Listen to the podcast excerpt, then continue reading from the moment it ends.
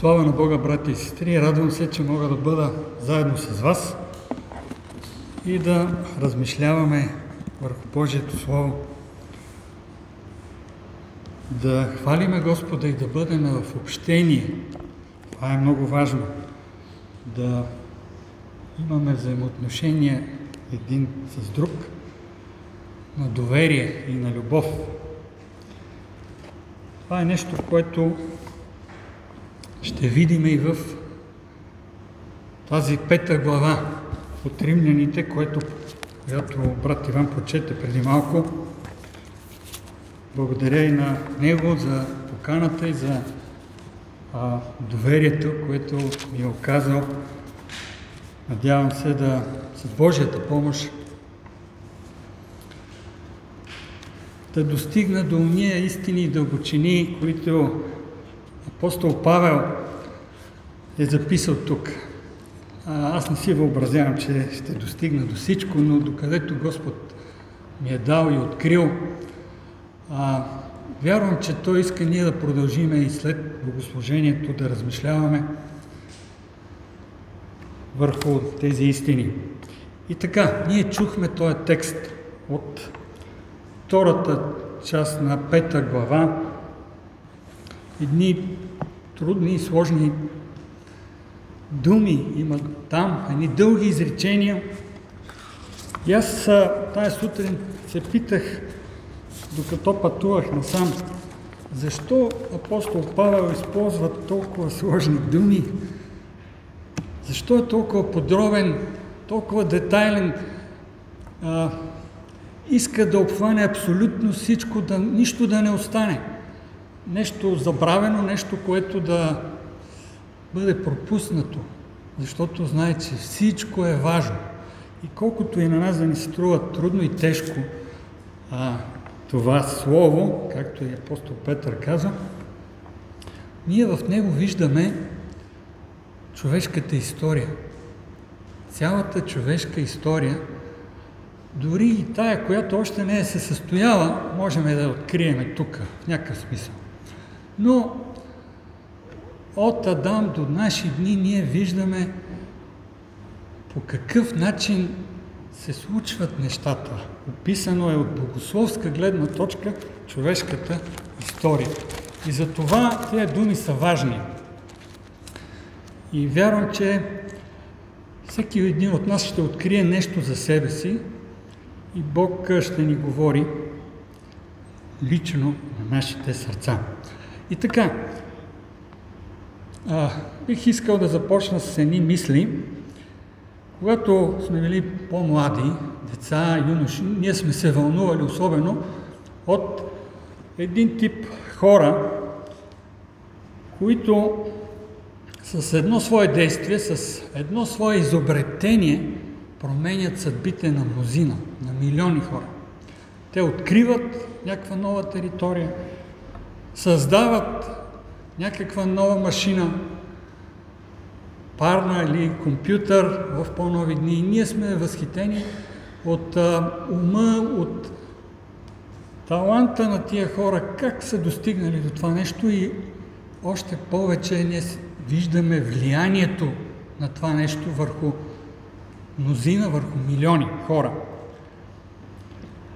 Има и една такава личност, която когато говорим за влияние, оказала влияние върху спасението на мнозина и става въпрос за царица Естир. За нея бих искал да си спомниме за малко.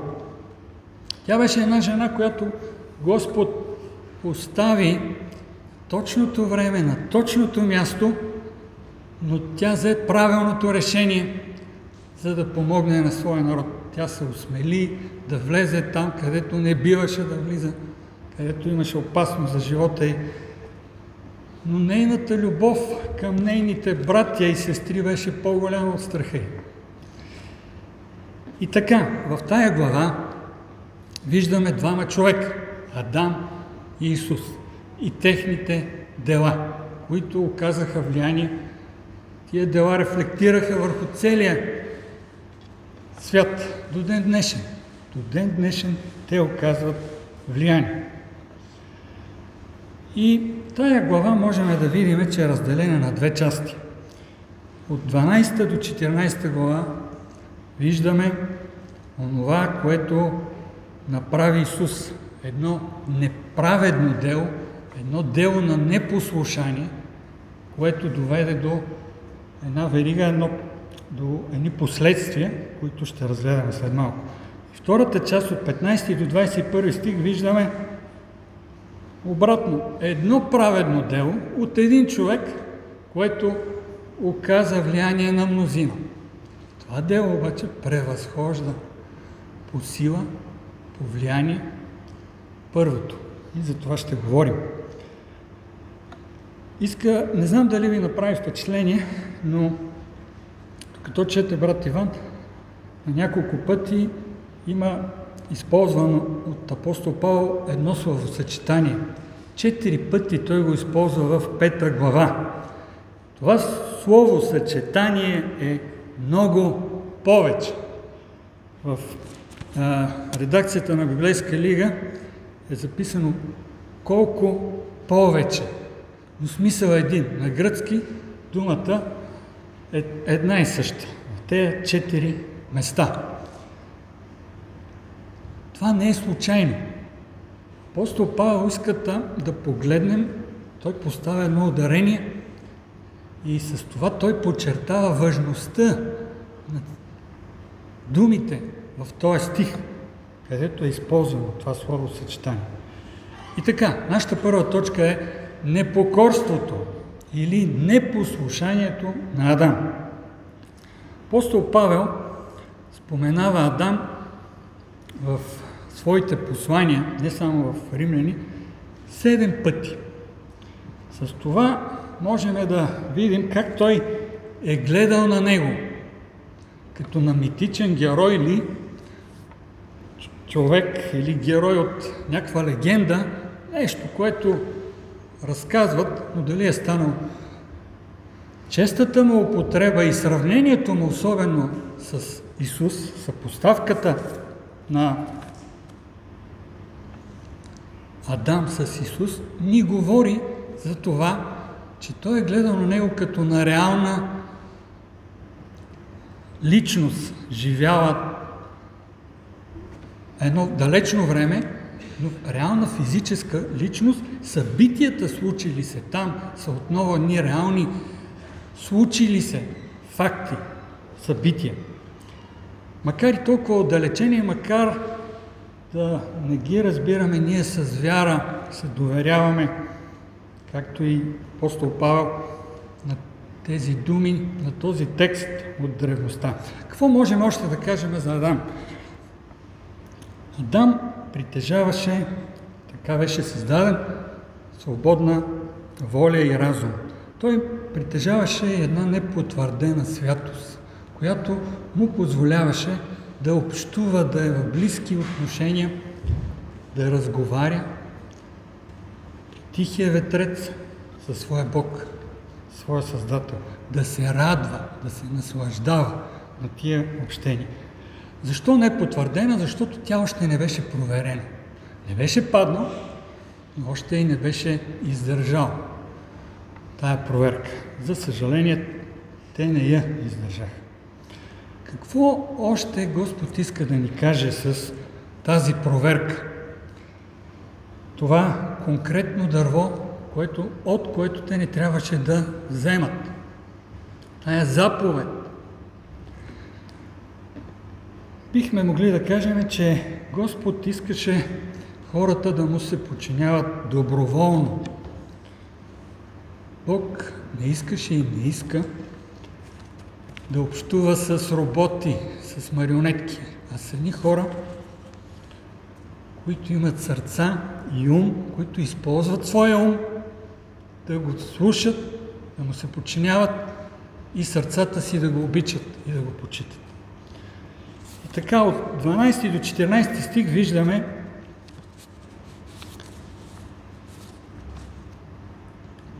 прогресията на греха. Четири неща можем да видим. Първо грехът влиза, после смъртта идва, дойде. Трето, смъртта се разпростря И четвърто, смъртта царува. И така действието на един човек донесе катастрофални резултати, които до ден днешен ние преживяваме. И това, което се случва в Украина, това, което се случва в България, то е резултат на това събитие, на това отделяне от Бога, това непослушание. И тук можем да видим и нашата връзка с Адам.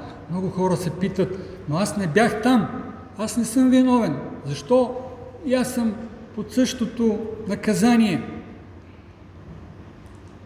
Но всички ние имаме една и съща природа. Същата природа, каквато имаше Адам, имаме и ние. И той се явява като наш представител там.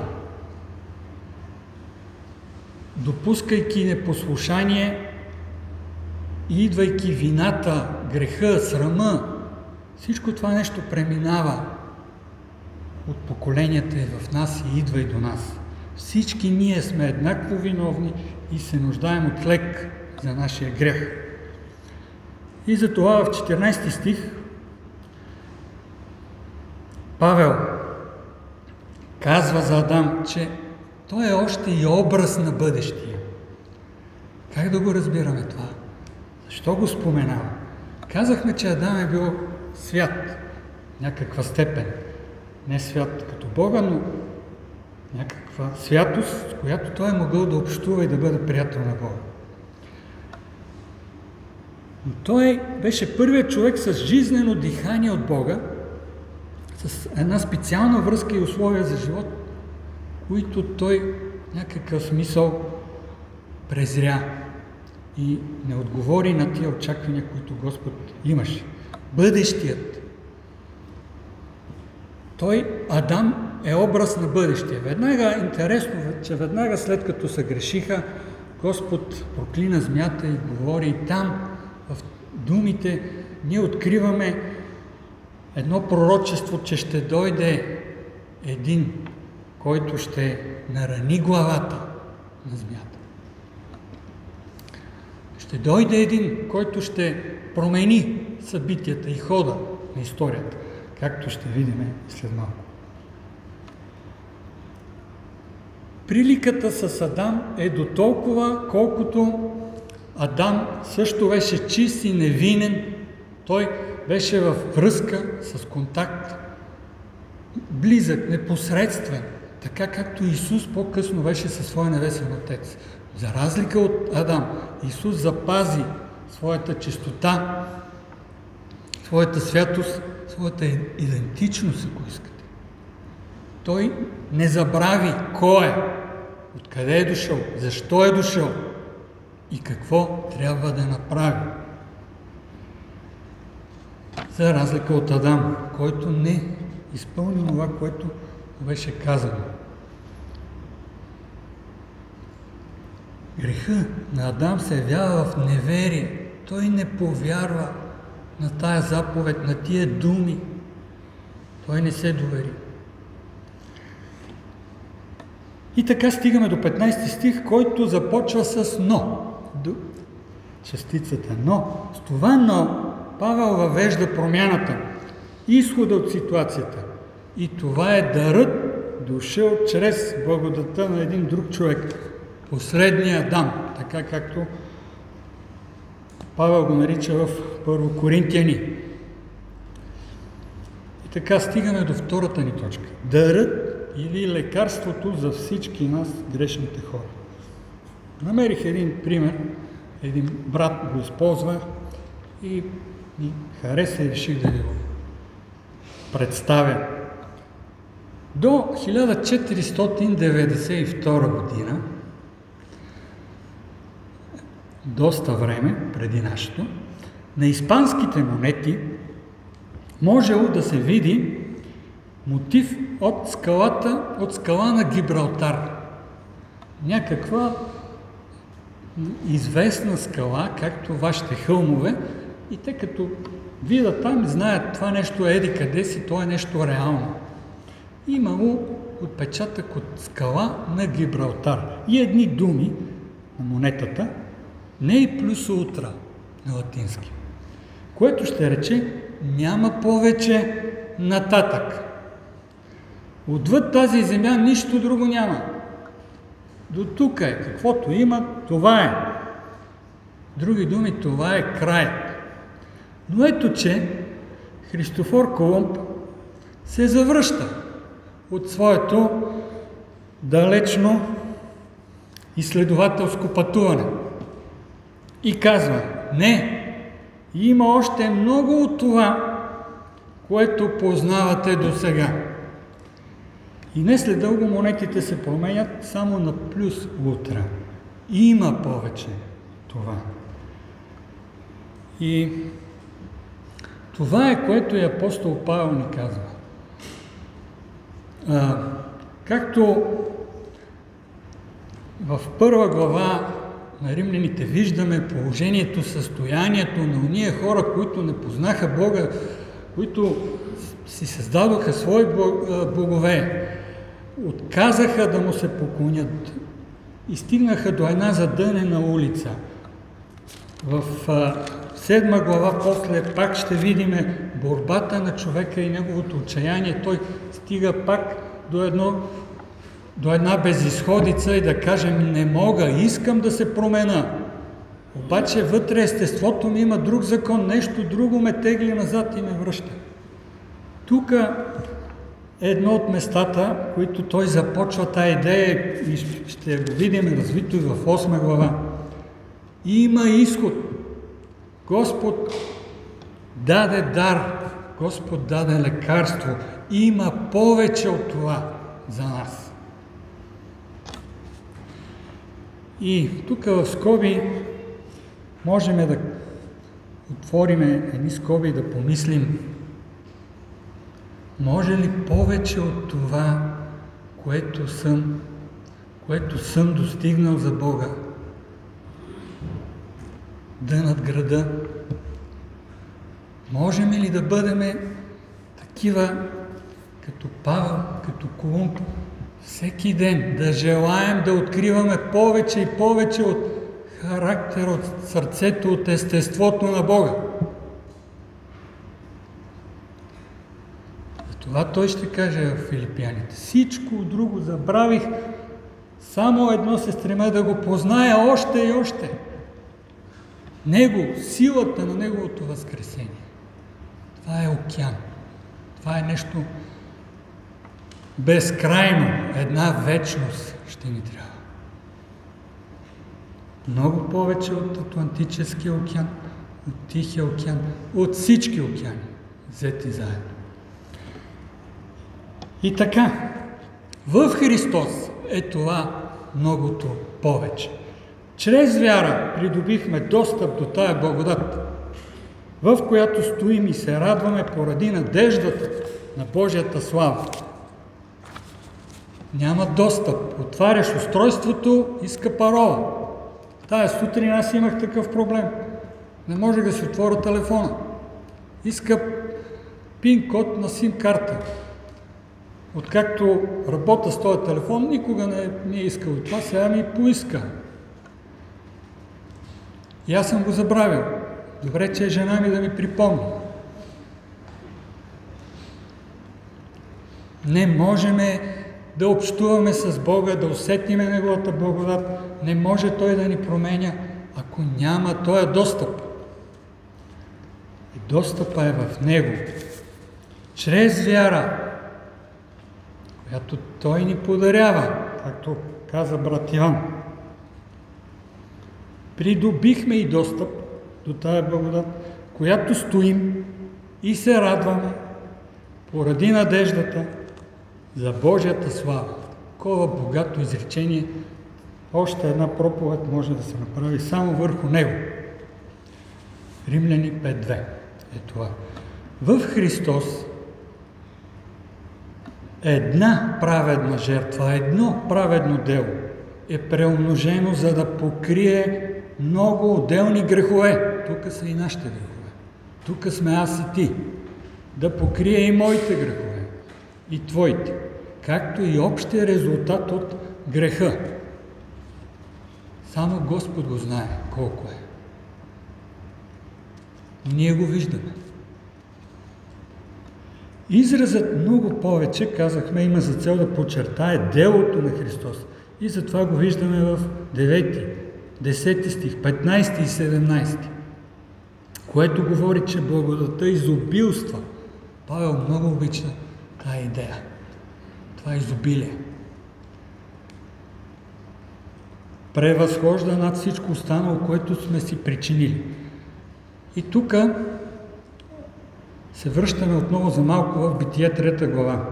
След като те се грешиха, тук нашето сиромашко мислене, сиромашки действия, какво направиха те? Взеха смокинови листа и си направиха препаски. Толкова им беше ума, до толкова разбираха, но те се срамуваха, те знаеха, че нещо се е променило, че не могат да застанат пред него така. И това, което са видели, което ми е било под ръка. И сега, но това е най-неудобното листо, което са взели. То ще изсъхне. Трябва всеки ден да, да шият, да съшиват.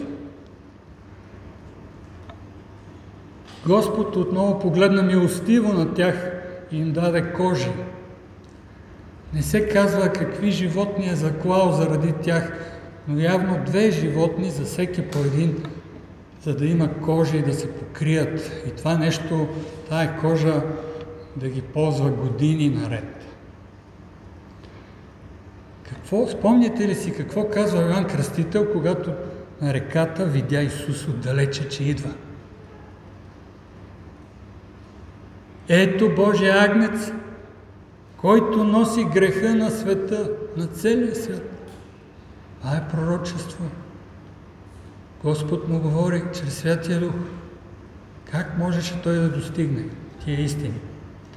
Отново едно агне, един човек за жертва за целия свят.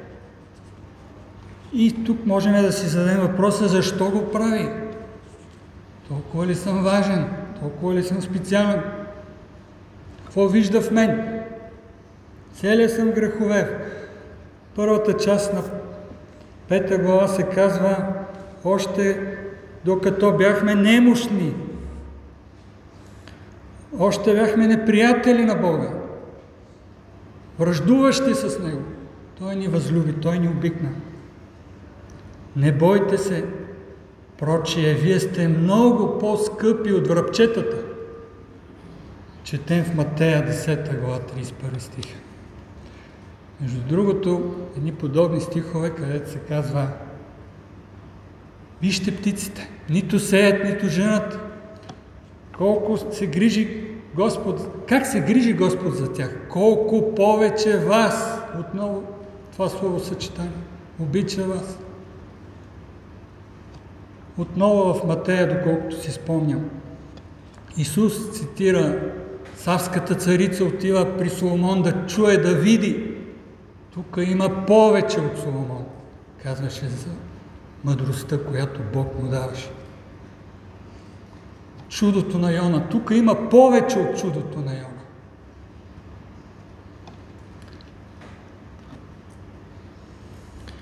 Павел продължава в 18 стих чрез едно праведно дело. Едно праведно дело. Дойде на всичките човеци оправдание. Чрез послушанието на единия. Ако нямаше доверие, нямаше да има послушание. Затова е важно доверието. Ако нямаше любов, силна любов, такава каквато има в Троицата, щеше ли да има това послушание? Как да разбираме това дело на правдата? Не е ли това целият живот на Исус тук на земята? Ами да, може да се каже, но все пак все пак има едни три момента, ще кажа аз, в пустинята, в Гецимания и на края на Голгота. Там имаме послушание до смърт. Ако няма последното, Всичките останали неща, чудеса, изцеление, нахранване и каквото още друго се сетите, може би щеше да се забрави, ако нямаше Голгота. Това е кулминацията на праведното дело.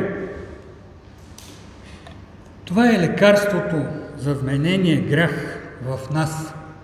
То ни се вменява ние сме някакси набедени от съвестта си и от Библията, и от закона, и от всичко. Ние осъзнаваме, че сме грешни, че не можем да се променим. И с Господ как разрешава проблема? Прави една замяна. Той ни вменява Неговата праведност. Незаслужено. Записва се на нашата сметка. Това ми се дава. Тя е в мен, тя е в теб. Това иска да каже апостол Павел. Всичко това е по милост от любов, следствие на това послушание на Христос да отиде на кръста вместо мен. Добър пример намираме в писмото до Филимон. Там си спомняте историята за един роб, Онисим, който е бил при Филимон, нещо е направил. Не ни се казва точно какво. Не е прибрал животните ли, нещо е щупил, нещо липсва, сметките не излизат, зависи на каква позиция. Или нещо, някаква друга вина, нещо друго е направил и той избягва, но се среща с апостол Павел и повярва и стават близки приятели. Той вижда в него промяната, вижда в живота на Унисим Христос и му пише. И тъй, на Филимон пише, и тъй, ако ме считаш за сътрудник, приеми него като мен. Както мене ще приемеш, така и него приеми. И ако в нещо те е онеправдал или ти дължи нещо, мини това. Запиши го на моя сметка. Какво му казва апостол Павел с? Че той му дължи много повече от това, което Унисим дължи на Филимон. Колко повече ние дължиме на Господ. А отдаваме ли тая почет и слава? Правиме ли си тънки сметки? Да не би някой да ни ощети. Нали той ни е дал всичко. Живота си. От какво ни е лишил? Но ние се страхуваме да не би да останем без нещо. И така, ние се страхуваме. Тук искам да кажа няколко думи за смъртта. Ние се страхуваме от много неща. Но в крайна сметка страха се свежда и концентрира в смъртта. Тя стои на дъното или се крие отзад и чака, дебне своя час, своя момент. И това го виждаме в 17 до 21 стих. Павел говори за една смърт, която царува, но той я съпоставя и предизвиква с нещо по-силно. Нещо надхвърлящо е многократно и това е благодатта. И тя също е персонифицирана, олицетворена. Зад нея стои Синът Божий, стои Святия Дух. Дърът и действието на Святия Дух. Благодата. Затова Павел ще подчертае, че благодата всъщност царува. Това е едно прозрение в него, което иска да ни го предаде и на нас. кой отбор ще се включим, зад кои, с кои ще се свържиме, с победителите или с поведените. Благодата побеждава. Колкото и да ни е странно, колкото и да ни е чудно, тя превъзхожда във всичко. Резултатът от делото на Христос много повече надвишава греха на Адам и следствието на този грях – смъртта. Нека да си зададем въпроса. Кой царува в моя живот?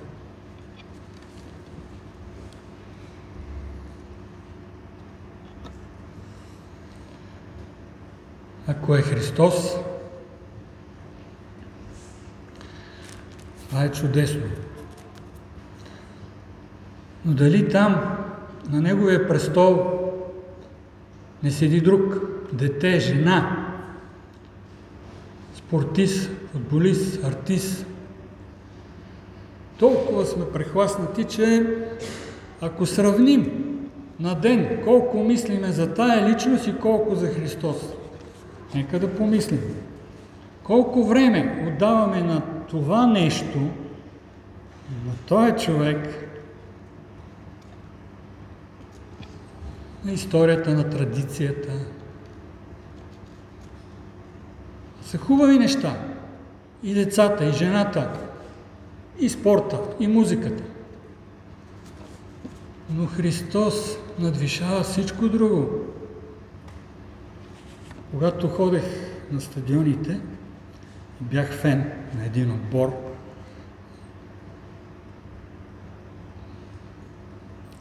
Имало е сняг, краката са ми замръзвали, ледени. Обаче, като свърши мача, краката ми горят и парат от вълнение, от тропане. Тропахме. Стадиона Канти. Викахме, какво ли не. Обаче в един момент си казвам, добре, аз подкрепям тия хора. Обаче някой дали ми знае името, Моето име той дали го знае. Аз знам на всичките имена. Имената. Продаваха а, едни десертчета, десертни блокчета, жокейчета. Жокейче с името на Еди кой си, да не ви казвам кой. Той не ми знае името и не се интересува от мен. Това е истината. Певците, артистите, историческите личности, за които водим спорове. Нито ни знаят имената, нито се интересуват от нас. Няма лична връзка с тия хора. А Христос постоянно е около нас, в нас. Затварям скората, че няма да стигне времето. 11. Накрая съм, почти съм до заключението. Бог винаги поема инициативата.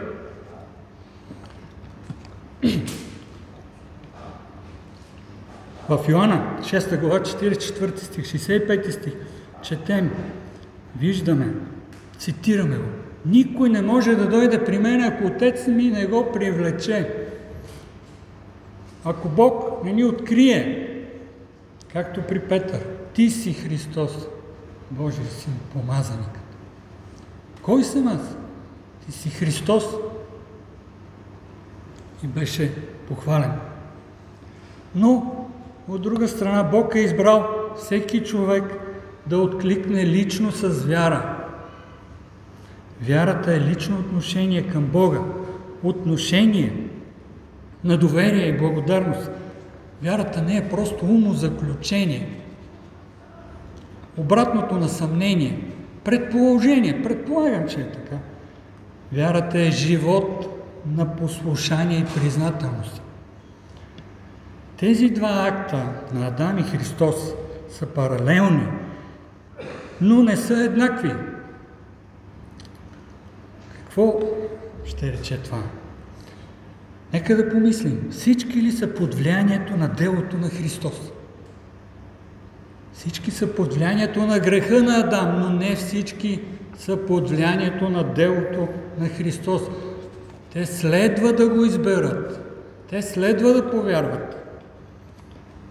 Само тези, които повярват в това дело на кръста, приемат този дар.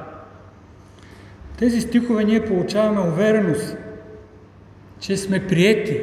Това е едно послание за тия, които са повярвали вече. Ти си прият, Господ ти е дал изобилие от благодат. Ти си оправдан. Ти си невинен. Оправдание невинния може да има мир и радост. Той е който го очаква, който го грози наказание, затвор, както някои наши политици се страхуват от това наказание – те правят всичко възможно да го избегнат. Те нямат мир. Той, който не е познал Бога и прошката, не може да има мир.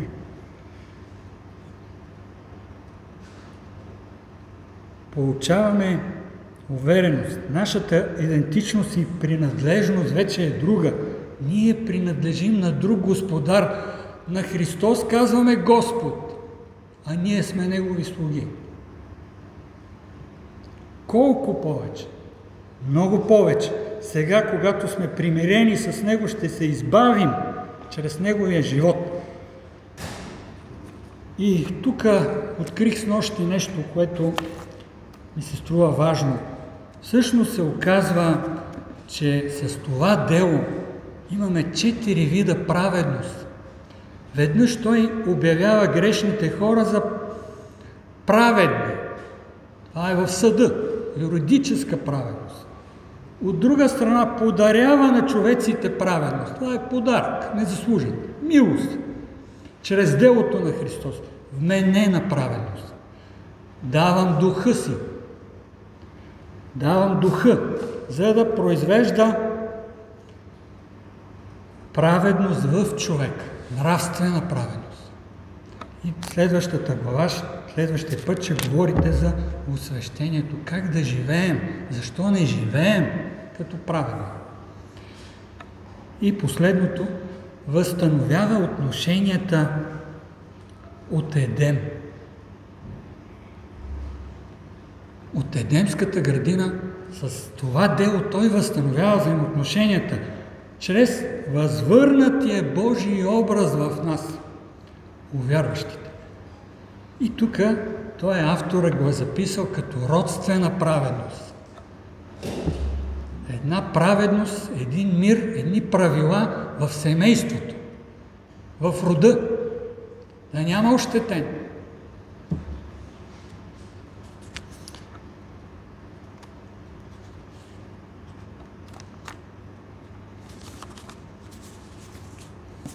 Нашата правда, последни думи, ще бъде изпитана, както беше и с Авраам, и с Давид, и с Йов, и с всеки друг. Те бяха обявени за праведни, бяха приятели на Бога и въпреки всичко имаха своите спадове, падения, съмнения, страхове. Тяхната правда беше изпитана. Изпитаната правда обаче, пише в първата част на пета глава, тя дава жива надежда, тя дава една възстановена надежда. Скръпта произвежда твърдост търп, или други, други преводи, по друг начин е преведена думата на гръцки, търпение, устояване. Но това е смисъл. Тази твърдост довежда до изпитана правда. Изпитаната правда, надежда, която не посрамява. В нея няма срам, нито страх, защото тя е познала Божията любов. Ето отново, доверие. Ако сме познали Божията любов, ние ще имаме доверие, ще имаме по-голяма лекота, ще спазваме тия заповеди. Заповедите не са тежки, казва Йоан не са тежки за оня, който люби Бога, който има лични взаимоотношения с Бога. И последно, ако на нас ни е дадена такава благодат, имаме ли право да се оправдаваме с липсата на успехи, духовни успехи, с липсата на промени в живота ни?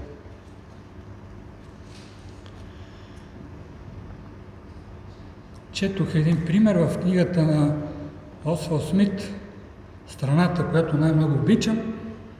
И там той дава един пример с един диамант и с един жълът. И казва, често обичам да размишлявам върху този пример. Диаманта е нещо много скъпо, то блести, то свети, слагат го, инкрустират го на пръстени, на бижута, то може да бъде притежавано само от най-богатите, от класата, от висшата класа. Жилата, нещо просто, по селата, с животните е свързано, горските обитатели. Кой ще предпочете да вземе жилът вместо диамант? Той казва така, ако заровиме диамант и жълът близко в земята и се върнем след години, да потърсиме да видим какво е станало. И като намериме диаманта и го изровим, той си е пак същия диамант. Нито е по-голям, нито е по-малък. Но, да, но жилата е станал един грамаден дъб. В него живот има живот. Устоява на бурите. Това е разликата. Духа дава живот. Духа дава общението. Святия Дух помага и за това доверие. Затова той казва, Божията любов е изляна в сърцата ни чрез дадения ни Святи Дух. Римляни 5, 5. Господи, благодариме Ти. Благодариме Ти за Твоята жертва, за Твоето послушание. Помогни и на нас да се доближим всеки ден, да бъдем повече и повече, много повече послушни, отколкото непокорни. Много повече обичащи Тебе, отколкото себе си.